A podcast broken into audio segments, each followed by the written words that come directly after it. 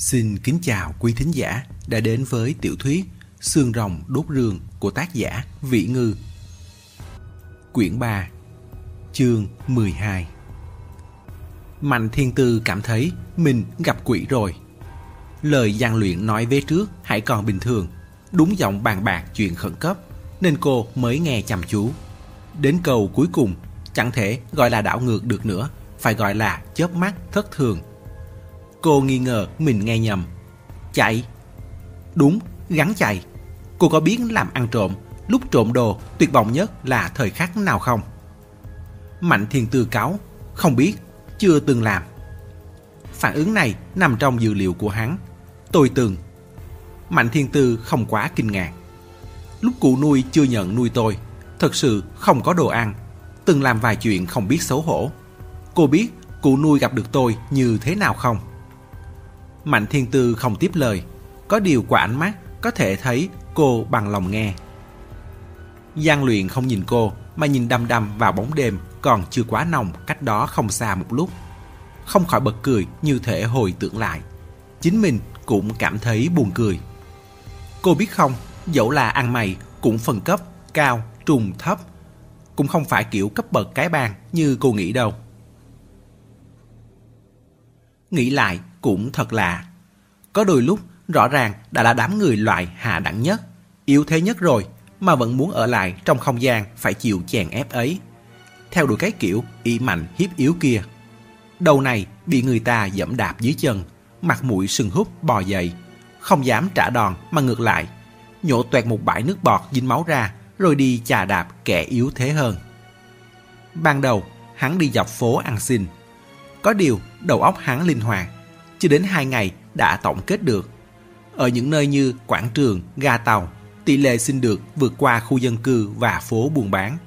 Nhất là ga tàu, hắn luôn kiếm được mì ăn liền người ta ăn thừa còn dư lại. Ăn xong vị tôm lại có vị bò, vô cùng thỏa mãn. Hắn vui vẻ vào sống trong ga tàu như lấy được một cái bát sắt. Vậy nhưng tối ngày thứ ba, đang đắp báo nằm co ro trên ghế ngồi phòng đợi ngủ say lại bị vài người lôi ra ngoài, đánh cho một trận. Cầm đầu là một tên mũi đỏ quạch, chân lỡ loét quanh năm. Ban ngày, lúc đi ăn xin, gian luyện tường trông thấy hắn. Bị hành khách chửi như chó, khúng núm cười trừ. Lúc đánh hắn lại oai phong như đại ca cầm đầu. Đến lúc đó hắn mới biết, thì ra ăn xin cũng có địa bàn. Khu vực ga tàu này đã sớm bị mũi đỏ và bốn năm người khác chia nhau. Hắn ở đây là động vào bánh của người ta. Sau trận đánh đập đó, hắn bị ném xuống gầm cầu hỏng. Mùi đỏ nói, hắn còn dám xuất hiện ở ga tàu nữa, sẽ cắt chim hắn. Giang luyện không dám ho he gì, đợi bọn mùi đỏ đi xa rồi mới lật mình đứng dậy. Quay về phía gầm cầu trong hóa, gào lên mắng. Chúng mày, dám đánh cầu luyện mày. Sau đó, hắn không dám tới ga tàu nữa. Hắn loanh quanh trong thành phố, thực sự không ăn xin được gì, bèn ra tay đi trộm. Bánh bao, bánh cuộn thừng, bánh rán, khoai lang, bữa đói bữa no, liều mạng cầm cự ngày qua ngày dựa vào sức lao động của mình. Nhưng hắn tự nhận mình không phải kẻ trộm. Mỗi lần ăn xong đồ trộm được, đều chui mạnh khóe miệng thầm nhủ. Chờ đấy, đợi bao giờ cầu luyện đầy phát tài sẽ bồi thường cho các người gấp đôi, gấp ba. Đáng tiếc, phát tài cao xa không hẹn. Một ngày nọ, lúc đang núp trong hẻm nhỏ nhồm nhòm nhai cái màn thầu trộm được, lại bị đánh. Lần ấy, con chẳng nhìn rõ được là ai đánh hắn. Chỉ cảm thấy rất nhiều đôi chân từ trên trời giáng xuống, đạp vào đầu, vào ngực, vào bụng hắn, đạp lên cả cái bánh. Tiếng chửi mắng chói tai vẫn chưa vỡ giọng. Vậy cũng chỉ 13-14 tuổi mắng hắn. Dám ăn trộm ở đây không biết mấy con phố quanh đây là địa bàn của bảy con sói bọn tao à. Muốn trộm thì cút xa chút mà trộm. Thì ra không chỉ ăn xin, ăn trộm cũng có địa bàn của ăn trộm. Hắn bị đánh bầm tím mắt, mũi cũng chảy máu. Sau khi đám người kia rời đi, hắn hít nước mũi máu mũi, nhặt cái màn thầu đã bị đạp đen ngòm kia lên. Dựa theo kinh nghiệm sống của hắn, bóc lớp bên ngoài bị bẩn kia đi, bên trong vẫn sạch sẽ, vẫn ăn được. Hắn vừa gặm màn thầu, vừa tính toán tương lai cho mình. Cút đi đâu chứ, chẳng có nơi nào để cút cả. Chỗ nào cũng có địa bàn, chỗ nào cũng bị ăn đòn. Hắn phải nghĩ cách làm sao để có thể tiếp tục ở lại đây ăn trộm ăn xin mà không bị đánh. Ăn xong cái bánh, hắn nhìn chằm chằm đôi giày chơi bóng đã thủng vài ba chỗ ngón chân. Hai mắt sáng lên. Hắn có thể chạy. Chỉ cần chạy đủ nhanh thì sẽ không bao giờ phải chịu đòn, bởi người đánh hắn đều không đuổi kịp hắn. Từ đó về sau, khắp phố lớn ngõ nhỏ đều thường thấy bóng dáng hắn chạy như điên. Từng bị tóm được vài ba lần, mỗi lần đều bị đánh lên bờ xuống ruộng. Nhưng đánh càng dữ thì động lực càng lớn. Sau đó hắn sẽ chạy càng nhanh hơn. Dần dần không còn bị đánh nữa, bởi người mất đồ đều không chạy nhanh bằng hắn. Một cái bánh bao chẳng đáng để phải chạy hồng học không thở được. Mấy tên côn đồ, đầu trộm, đuôi cướp cũng không chạy nổi hắn. Thường là đều đuổi mấy con phố, rồi chống đầu gối thở hổn hển, miệng chửi mát. Con thỏ chích dẫm này chạy còn nhanh hơn chó. Nhờ câu chúc lành của họ, lần chạm mặt huống đồng thắng là lần gian luyện phát huy tốt nhất từ khi sinh ra tới giờ. Thật sự chạy thắng cả chó. Lần đó đang nhằm nhè cổ tang của một nhà. Làm trộm thích nhất là tiệc cổ, bởi nhiều người ra vào phức tạp, thuận tiện xuống tay. Giang luyện trà trộn vào đó, lấy hai cái bánh cho mình trước, rồi chiều nóng nhón đùi gà. Vừa nắm được vào tay thì có người gầm lên, bắt trộm. Sau đó mới biết người đó là bị mất tiền, ba nghìn, năm nghìn tệ cũng chẳng phải còn số nhỏ. Người trộm cũng không phải hắn. Nhưng hắn đúng thật là có tật giật mình. Hắn giật nảy mình một cái, co giò chạy. Lập tức trở thành mục tiêu dễ thấy nhất. Ăn cổ tang đều là bạn bè thân thích. Vậy còn chẳng phải là cùng chung mối thù sao? Không kịp hỏi rõ nguyên do sự việc. Cả đám lập tức ầm ĩ hò hét đuổi theo. Còn thả cả chó ra. Trên bờ ruộng dài, cứ thế triển khai một trận truy đuổi dữ dội gian luyện tay nắm đuôi gà chạy đầu. Cách không xa phía sau là một con chó ta đuổi theo. Lùi ra sau nữa là một đám người cuồn cuộn mênh mông. Rất nhanh sau đó, vì thể lực cách biệt mà đám người kia dần bị kéo ra thành một dãy dài. Những người bị rớt lại phía sau dìu đỡ lẫn nhau, bước chân hỗn loạn. Những người vẫn gắn gượng đuổi theo được cũng đã muốn đứt hơi. Khoảng cách với một người một chó phía trước càng lúc càng lớn.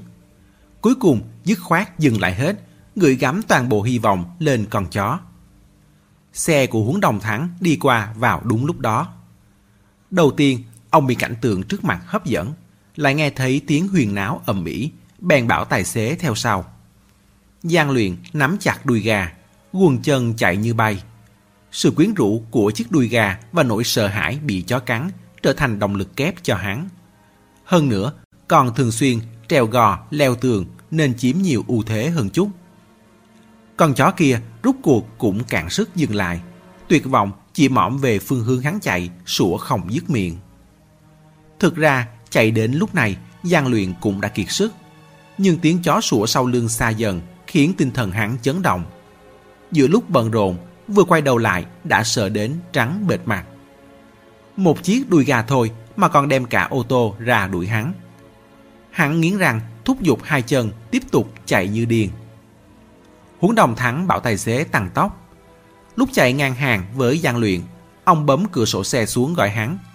Người anh em dừng lại chút đã. Giang Luyện không nghe. huấn đồng thắng đành bảo tài xế tiếp tục tăng tốc. Sau đó thân xe quanh một cái chặn ngang đường hắn. Xe vừa quanh ngang, Giang Luyện bỗng dừng bước, còn ngã lăn một vòng. Sức liều mạng kia vừa đứt là không gượng lên nổi nữa. Hắn nhìn huống đồng thắng chống gậy đi xuống. Trực giác quải trường sẽ đập lên người mình. Phản ứng đầu tiên là cúi đầu, ra sức cắn nuốt cái đùi gà đã sớm nguội ngắt kia. Có bị đánh cũng không thể để bị đánh không. Thịt gà có dinh dưỡng, ăn vào bụng rồi có bị thương cũng chống lành hơn. Hắn ngấu nghiến gặm nuốt, suýt nữa bị ngẹn. Cái đùi gà to như vậy mà chẳng mấy chốc đã sạch trơ. Sau đó phòng má ném xương về phía huống đồng thắng. Cho ông, hết rồi. Đùi gà rơi xuống dài da bóng lưỡng của huống đồng thắng. Huống đồng thắng cúi đầu nhìn, lại ngước lên nhìn hắn, cười khẽ. Giang luyện cảm khái, người đúng là phải có nhất nghệ tinh. Nếu không phải tôi chạy giỏi, thì cụ nuôi đã chẳng khai cuộc được tôi. Hắn nhìn Mạnh Thiên Tư, làm trộm, lúc trộm đồ tuyệt vọng nhất là thời khắc nào? Theo kinh nghiệm không lấy gì làm vinh quang của tôi, cũng không phải là lúc bị phát hiện hay bị người vây đuổi. Chỉ cần cô chạy vượt những người khác là được. Thế nên tôi gắn chạy không phải là nói đùa với cô. Tôi thực sự cảm thấy một khi đối kháng trực diện mà không có phần thắng thì chúng ta gắn mà chạy thôi. Nếu cô không chạy được, tôi sẽ kéo cô. Lúc trước, cộng cô còn có thể chạy thắng họ. Lần này gọn nhẹ ra trận, hẳn là càng không thành vấn đề. Mạnh Thiên Tư không nói gì. Cô vẫn cảm thấy cái chiều lớn gắn chạy này của gian Luyện thật đúng là gặp quỷ. Nhưng càng gặp quỷ hơn là, vậy mà cô lại cảm thấy hắn nói rất có lý. Bạch Thủy Tiêu cũng không có vẻ gì là giỏi chạy. Mà gian Luyện thì lại là một cao thủ, chạy đến chó cũng phải tuyệt vọng. Cô không tự chủ được, thò tay xoa xoa mắt cá chân. Lúc đám dân trại kia tới gần, cũng không có âm thanh gì lớn, chỉ có một quần sáng mù mịt từ xa đến gần. Mạnh Thiên Tư và Giang Luyện đã sớm lên cây, nín thở chờ đợi. Gần thêm chút nữa thì có tiếng động. Tiếng cỏ bị đạp gãy. Tiếng dao kéo vô tình quệt qua đá đều rất khẽ. Nhưng chính vì khẽ nên lại càng dễ khiến người ta tưởng tượng rồi bất tri bất giác lạnh cả sống lưng. Càng về sau, bóng người rõ ràng dần lên. Từng người, từng người giống như thấm ra từ rừng rậm, dàn thành hai ba hàng, cũng không dừng lại, vẫn đang lề bước về phía trước. Người đi đầu đờ đẫn lướt qua dưới tán cây. Mạnh Thiên Tư thậm chí có thể thấy rõ mặt họ.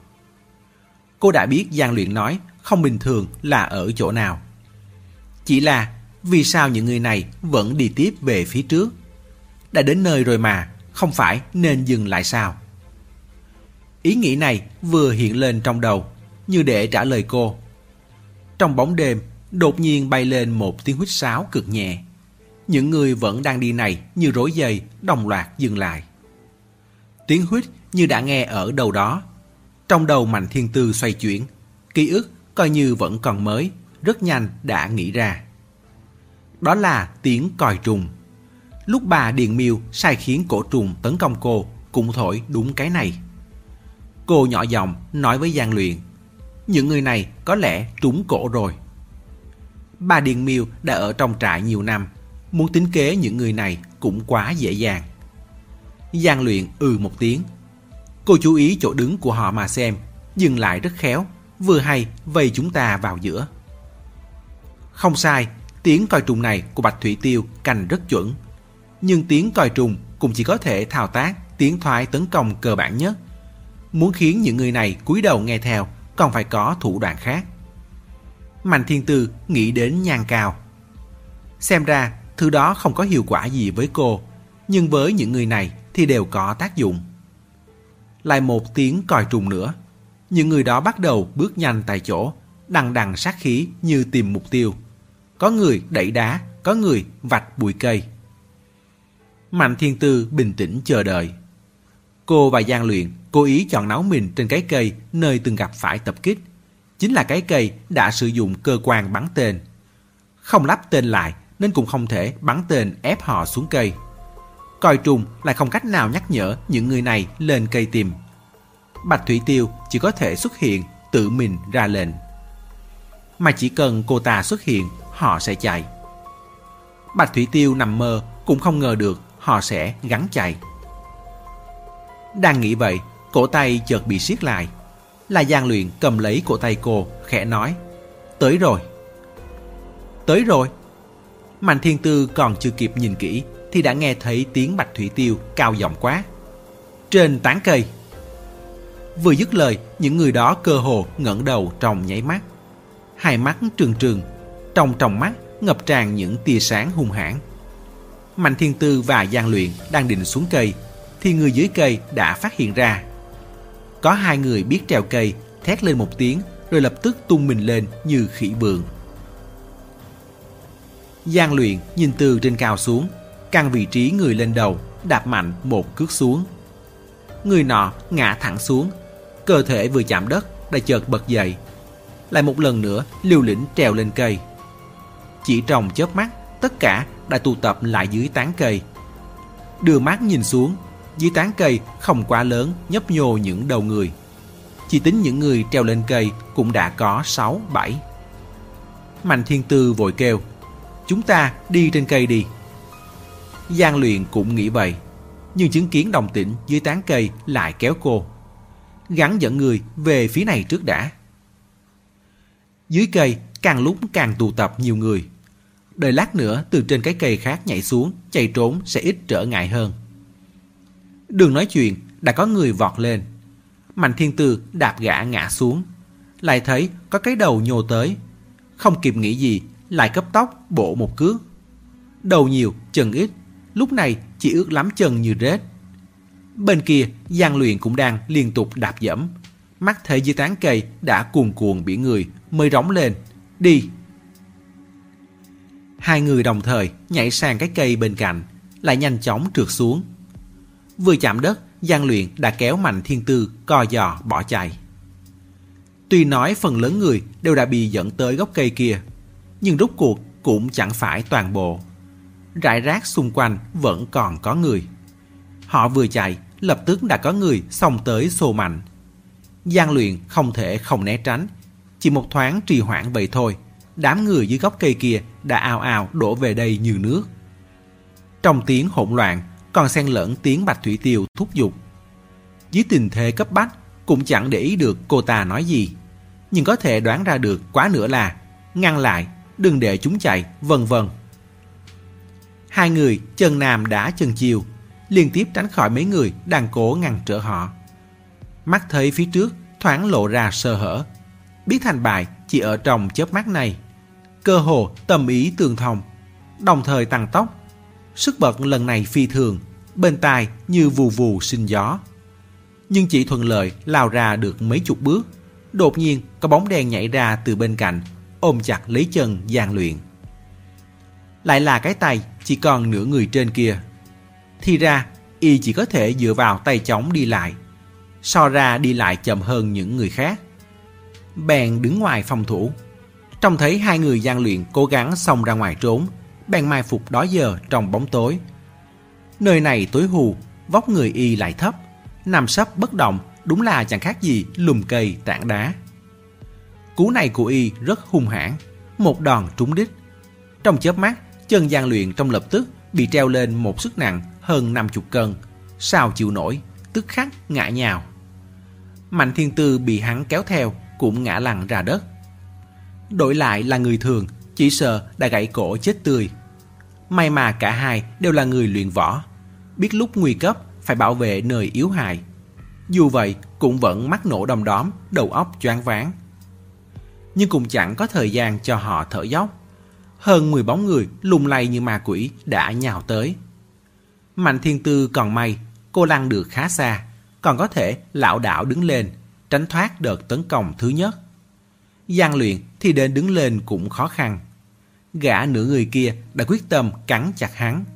Bất kể hắn đá đạp thế nào, cũng gắt gao ôm chặt, tuyệt không buông tay. Mắt thấy có cái cuốc sắp bổ xuống đầu.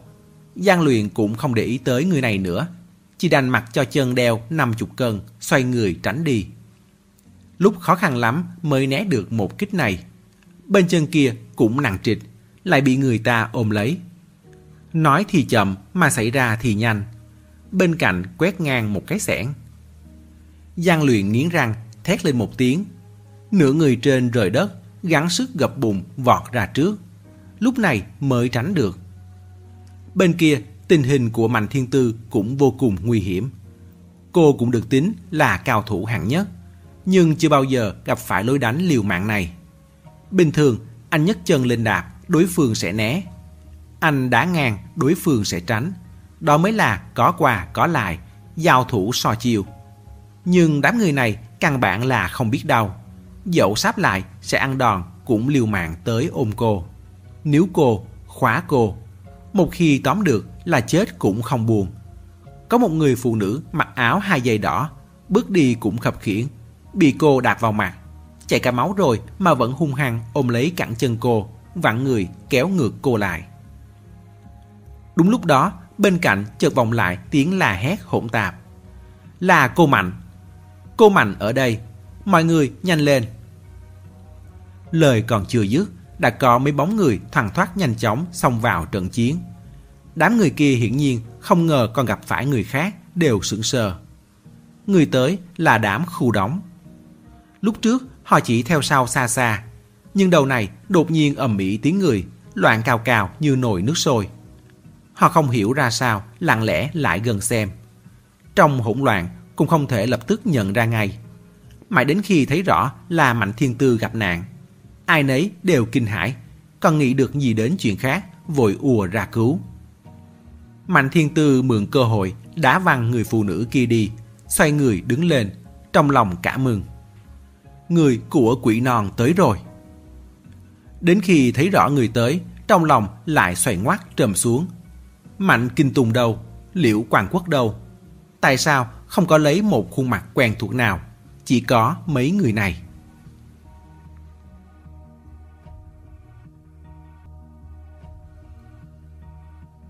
Chương 13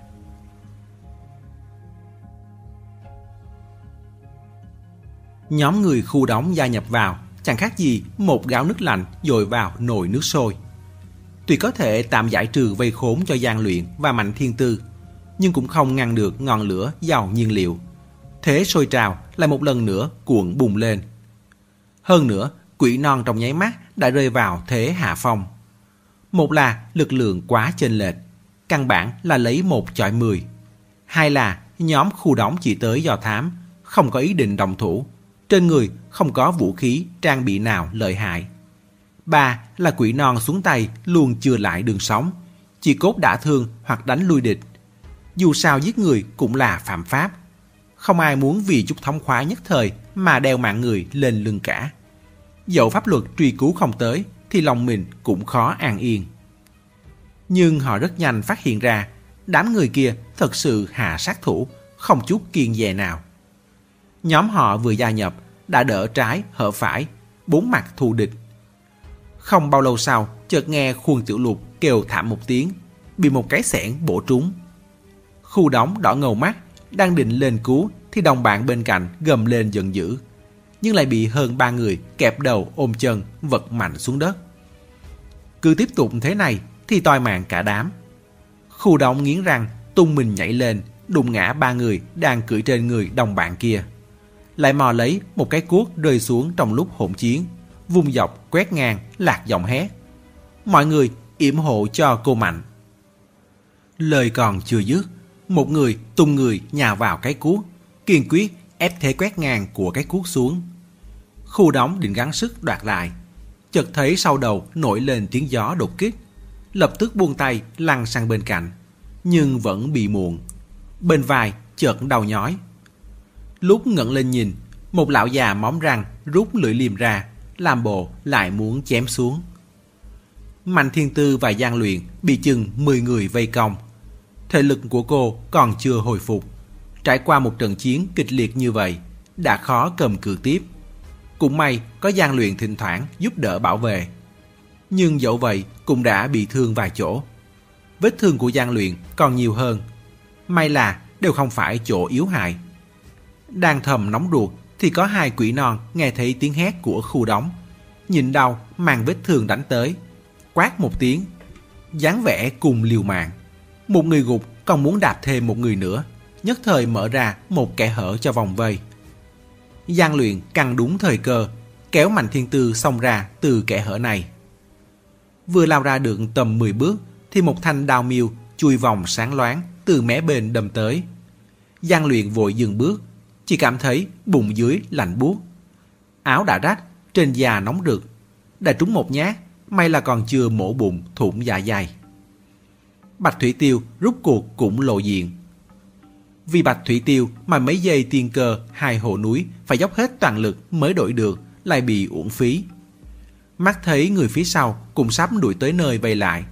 Mạnh Thiên Tư nói cực nhanh một câu.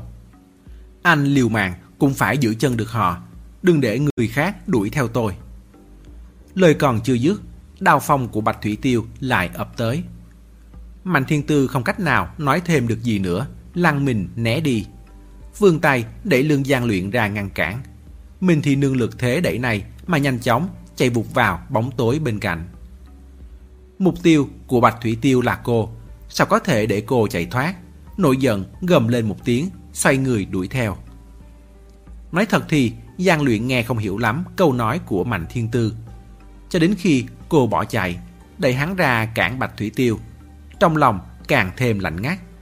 Nhưng trông thấy Bạch Thủy Tiêu co giò đuổi theo, vẫn vô thức nhào lên xô Bạch Thủy Tiêu ngã xuống đất. Mà gần như cùng lúc đó, phía sau lại có hai người nữa xông tới. Một người ôm hông hắn, một người ôm chân hắn. Nửa người dưới gian luyện, cơ hồ không làm được gì. Tự biến hôm nay quá nữa là phải nộp mạng tại đây. Trông thấy Bạch Thủy Tiêu còn đang giải dùa bò dậy. Cũng không biết lấy đầu ra sức lực.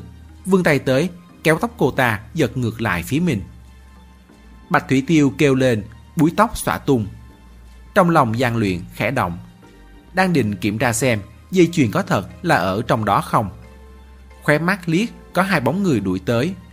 Dứt khoát đã làm thì làm hẳn. Một tay tóm lấy eo Bạch Thủy Tiêu.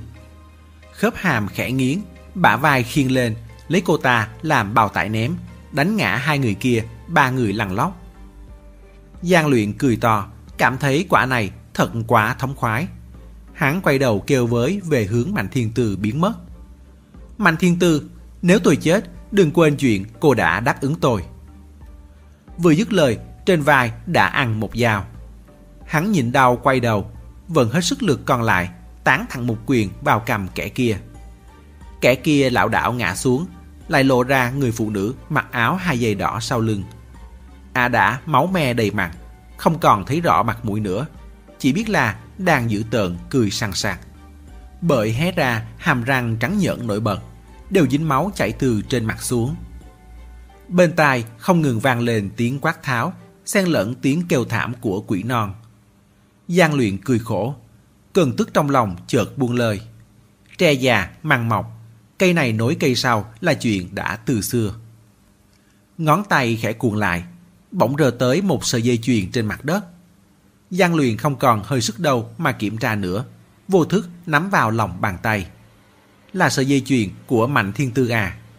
Có lẽ ban nãy búi tóc của Bạch Thủy Tiêu xõa ra, có khả năng đã tuột xuống lúc ấy. Đúng lúc đó, trong rừng rậm bao la, trời đêm bát ngát, đột nhiên vang lên một hồi tiếng huýt gió hùng hồn khó tả. Âm thanh này như một làn sóng khí cuồn cuồn tỏa ra. Nghe thì trầm thấp, lại như có cường độ có thể xâm nhập vào lòng người. Sau khi thứ tiếng đó vang lên, trong núi rừng đột nhiên tĩnh bạc. Cây lá như bị cố định lại, dường như đến gió cũng tan biến, hầu như không còn. Những dân trại như điên loạn này dừng sững lại trong khoảnh khắc. Tiếng huýt gió tựa hồ có thể kích thích nỗi sợ nguyên thủy đối với rừng núi, đêm tối và thú dữ, vẫn luôn tồn tại từ xa xưa đến nay, ẩn sâu dưới đáy lòng con người. Cách đó không xa, Bạch Thủy Tiêu đầu tóc rối tung, ngửa đầu nhìn về phía rừng rậm tối đen như mực đằng xa. Sắc mặt trắng bệch như tờ giấy, môi không khống chế được, khẽ run run. Sau đó, từ sự yên lặng chết chóc này dần tràn ra âm thanh. Bắt đầu như là có gió, khiến người ta nhớ tới câu gió rì rào, lá cây xào xạc trong sở từ cũ ca. Ngay sau đó là tiếng huyền náo che trời lấp đất, như có hàng ngàn, hàng vạn sóng âm, xếp thành thế núi đáp khe thừa, tràn về phía này. Cây cối phía xa không chịu nổi mà chào đảo. Lớp sau xô lớp trước, nhấp nhô không dứt như sóng biển giữa không trung. Giang luyện nhìn mà ngơ ngẩn. Người phụ nữ cầm lưỡi liềm bên cạnh, quên mất việc phải tấn công hắn. Hàm răng không ngừng đánh vào nhau cành cạch. Cánh tay, bả vai và phần lưng lộ ra ngoài đều sợn hết da gà lên. Bạch Thủy Tiêu thì tha một câu, đi. Lần đầu tiên nói hoàn toàn không phát ra được tiếng nào. Cô ta gần như hoang đường mà nhớ tới huống Mỹ Doanh. Thì ra, trong tình huống cực độ sợ hãi, con người đến giọng nói cũng mất sức, thực sự sẽ tắt tiếng. Bạch Thủy Tiêu nuốt nước bọt. Lần này, giọng nói như vạch bão phóng ra, chói tai đến biến âm. Đi mau! Bấy giờ, dân trại mới tỉnh khỏi cơn mê, nhấc chân chạy thẳng. Trong sóng người tàn tác này là mấy hộ núi nằm sấp. Khu đóng cả người đẫm máu, ngửa đầu gào lên. Thú rừng động rồi, mau kết trận. Giữa lúc nói, gã cũng nhìn thấy Giang Luyện. Nhớ ra người này ban nãy, hình như đã giúp đỡ Mạnh Thiên Tư. Do dự một thoáng, rồi hét lên với hắn. Anh cũng qua đây, nhanh. Những lúc thế này, cứ nghe lời là được. Giang Luyện thất thà thất thểu, ba chân bốn cẳng chạy tới. Lúc tới trước mặt, chợt nghe tiếng tí tách, tí tách rơi xuống đất như mưa rơi. Vội quay đầu lại nhìn. Chỉ thấy giữa không trung lá rụng xoay vòng. Vô số những con khỉ hoang to nhỏ đang không ngừng nhấp nhô, nhảy vọt giữa các tán cây. Không những thế, trên cao hơn còn có vượng đu bám, như có người thúc giục, trực tiếp đuổi theo đám người đang chạy thục mạng kia. Khu đóng túm lấy gian luyện, kéo hắn vào giữa nhóm người, nhanh chóng kết trận. Gọi là trận, nhưng thực chất chỉ là một kiểu tư thế. Cả nhóm quay lưng vào trong, mặt hướng ra ngoài. Tất cả đều gót chân chấm đất. Đầu ngón chân nhếch lên, cơ thể ngã vào giữa. Gai nối lại một chỗ, tạo thành một vòng tròn hình nón. Hai tay dựng hai bên đầu như sừng hưu, năm ngón tay xòe ra, miệng như lẩm bẩm. Giang luyện bị quay vào giữa, chỉ có thể ngồi quỳ xuống. Phát hiện trên đầu có máu chảy xuống. Lúc ngẩng lên nhìn là một hồ núi trong đó bị thương quá nặng. Tuy có đồng bạn dìu đỡ gắng sức kết trận nhưng đứng không nổi. Thân mình không ngừng run rẩy, làm cả trận pháp đều có vẻ nguy ngập khốn đốn. Giang luyện vươn tay ra đỡ ngang lưng anh ta như một cái giá chống anh ta lên. Lại xuyên qua giữa hai chân nhóm người nhìn ra ngoài. Lúc này, sóng người đã tản đi. Đèn bão, đèn pin và đuốc rơi lung tung khắp đất. Những luồng sáng ngổn ngang kéo dài trên mặt đất. Ngọn lửa bập bùng còn chưa cháy hết. Thế dần yếu đi, phát ra những tiếng lách tách nhỏ nhỏ. Ai cũng đều biết nguồn sáng phải đặt ở trên cao thì mới có thể chiếu sáng một khoảng không gian ở mức độ rộng nhất. Hiện giờ, tất cả nguồn sáng đều ở dưới thấp, khiến nơi cao hơn chìm vào u tối mơ hồ nhưng trong bóng tối gần như không rõ ràng đó lại không ngừng có những bóng đèn cường tráng, nhanh nhẹn lướt vụt qua. Có một nhóm hơn 10 con, mình thon như chó, khí thế vô cùng hung hãn. Giang luyện hoài nghi đó là sói miêu, là cọp ngựa. Có con thân hình to lớn, ít nhất cũng phải hai ba trăm cân, như một luồng gió tối đen lướt qua bên cạnh. Răng nanh chìa ra như lưỡi dao sắc nhọn cắm ngược. Bên thân còn có mấy con nhỏ hơn chút, hẳn là lợn rừng mõm lưỡi lê trong truyền thuyết của tương Tây. Có liên tiếp vài con như mèo mà lớn hơn mèo, dọc thân vàng đen hình mây, mười phần chắc đến tám chín là báo hòa hoàng giả Còn có loài vật tiếng kêu xì xì với lớp vải lấp lánh ánh sáng lạnh thấu xương. Về một cái đã vọt mất không thấy đâu nữa. Quá nữa là loài mãng xà mà mỗi lần nhắc tới cụ nuôi đều biến sắc. Gần trong càng tấc với nhiều loài mảnh thú, đó giờ chỉ mới được nghe tên như vậy, mà lại không có chấn sông, lòng sắt. Cảm giác áp lực khổng lồ và hơi thở nguy hiểm quấn quanh thân. Giang luyện không nhìn được, hơi hoảng hốt. Hắn nuốt nước bọt, nhắm mắt lại, trấn định tâm thần. Dần dần nghe ra thần chú nhóm khu đóng đang thấp giọng niệm đi niệm lại.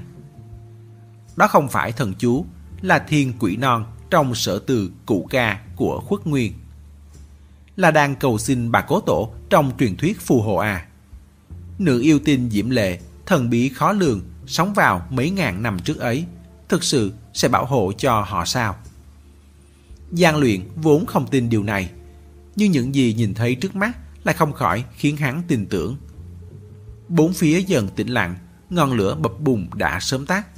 Đến tiếng cháy lách tách cũng không còn nữa.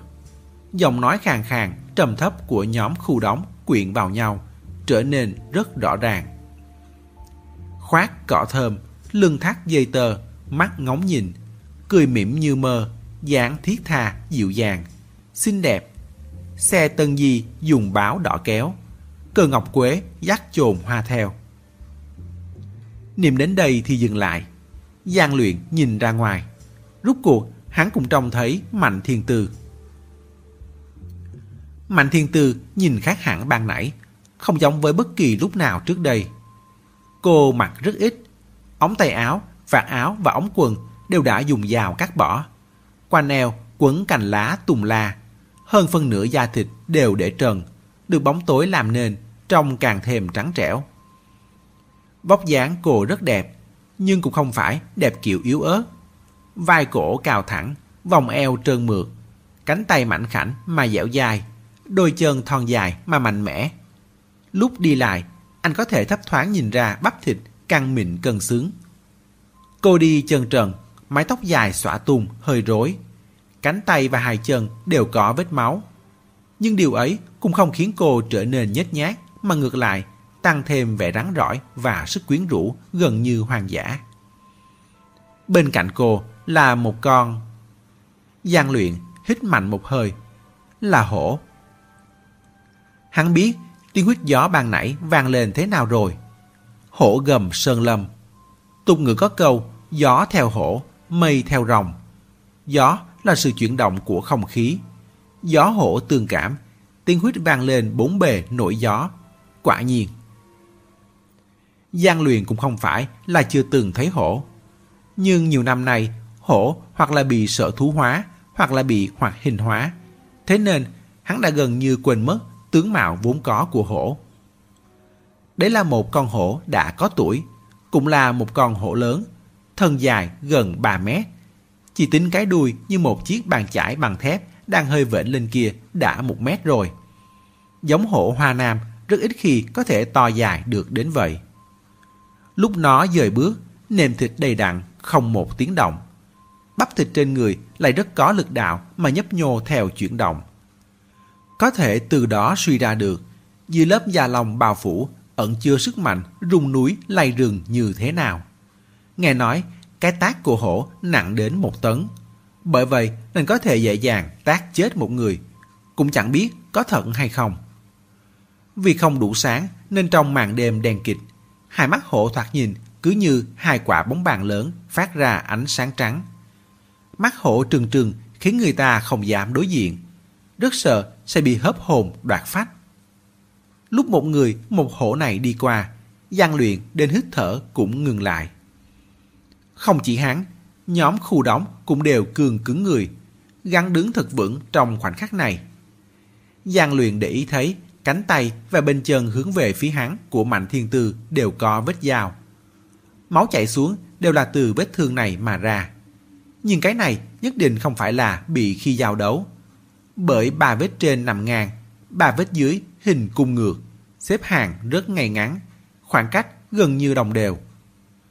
Con hổ mà Mạnh Thiên Tư dẫn tới đứng cách đó không xa, in lên con người gian luyện hai cái bóng, một đứng, một ngồi. Từ đằng xa có tiếng thú gầm vọng lại, thỉnh thoảng cũng sẽ có vài tiếng người kêu lên thảm thiết. Cũng không biết bao lâu sau, Giang Luyện nhìn thấy Mạnh Thiên Tư buông tay xuống, xoa xoa đầu con hổ. Con hổ kia đứng dậy, quay đầu rời đi. Bước chân ban đầu chậm rãi uy vũ. Lát sau, tung người vọt đi, biến mất trong bóng đêm mịt mờ. Đến tận lúc này, mấy người quanh hắn mới chính thức thả lỏng người. Giang luyện nghe tiếng khu đóng thì thào. Núi tường tây chúng ta đúng là thật sự không còn hổ nữa rồi. Người bên cạnh tiếp lời gã. Phải đó, tôi nghe nội tôi nói, năm 49 quân giải phóng diệt hổ. Trong vòng nửa năm đã diệt hơn 80 con khắp 8 huyện toàn khu. Chỉ tính riêng quả núi sau trại nhà nội tôi thôi, đã đánh chết 4 con rồi. Hiện giờ ở giữa núi sâu, cô mạnh niệm chú phạm vi rộng như thế, cũng chỉ có một con này. Nhìn nó đã lớn tuổi, bên người lại không có con cọp nhỏ nào. Chỉ sợ cũng là con cuối cùng trong núi lớn tương Tây. Lúc thu núi động khí thế mạnh liệt, hội tụ lại thành một đợt sóng triều tiến công. Rất có thành thế rung trời chuyển đất. lúc đi lại chỉ phần tán bốn phía. Ngoài thỉnh thoảng vọng lại một hai tiếng thú gầm ra, thì gần như lặng yên, không một tiếng động. Tất cả những gì vừa xảy ra dường như chỉ là một giấc mộng đêm rừng. mây đóng lửa trại liên tiếp nổi lên. Bãi chiến trường mấy phút trước còn làm kinh tâm đồng phách, và đã thành khu doanh trại lâm thời nương thân. Quỷ non gần như ai nấy đều bị thương. Có hai người bị thương rất nặng. Nhóm khu đóng cũng không mang theo thuốc thang gì, chỉ có thể liều cơm gắp mắm. Dẫn vài người bị thương nhẹ đi tìm thảo dược ở chung quanh. Sau đó phân người ra làm hai tốt. Một tốt chăm sóc cho người bị trọng thương. Một tốt băng bó giúp Mạnh Thiên Tư. Không có băng gạc, chỉ có thể mỗi người cắt xé một miếng quần áo xuống. Tiếng vải xé vang lên không dứt bên tai. Giang luyện không giúp đỡ được gì. Bèn dứt khoát đứng ra ngoài cho khỏi làm lỡ chuyện của người ta. Mãi đến khi khu đóng băng bó cho Mạnh Thiên Tư xong, hắn mới đi lên đưa vật trong tay cho cô. Của cô. Mạnh Thiên Tư và khu đóng cùng ngẩng đầu lên. Dưới ánh lửa sáng rực bập bùng, giữa ngón tay gian luyện rủ xuống một sợi dây chuyền màu vàng đồng. Đầu sợi hãy còn rung rinh. Vài mảnh tròn mỏng nhẹ chạm cọ vào nhau, phát ra những tiếng chuông rất khẽ. Môi khu đóng mấp máy, tựa hồ muốn nói gì nhưng lại nhìn xuống. Mạnh Thiên Tư chẳng ừ hử gì. Cái này à? Cô giơ tay lên đón, đầu ngón tay vô tình chạm lướt qua hắn. Mãi đến khi nắm sợi dây chuyền vào lòng bàn tay rồi mới cười khẽ, lại ngẩng đầu nhìn hắn. Thanh toán xong, anh có thể rời đi được rồi. Lại phân phó khu đóng, gọi điện cho Mạnh Kinh Tùng, thuận tiện hỏi anh ấy xem có tìm được huống Mỹ Doanh và Vi Bù không. Nếu tìm được thì đừng làm khó họ. Kết thúc chương 13. Mời quý thính giả tiếp tục theo dõi chương 14 trong audio tiếp theo. Để ủng hộ kênh, quý vị có thể để lại bình luận cũng như chia sẻ, hoặc có thể ủng hộ tài chính trực tiếp về các địa chỉ đã được ghi ở phần mô tả.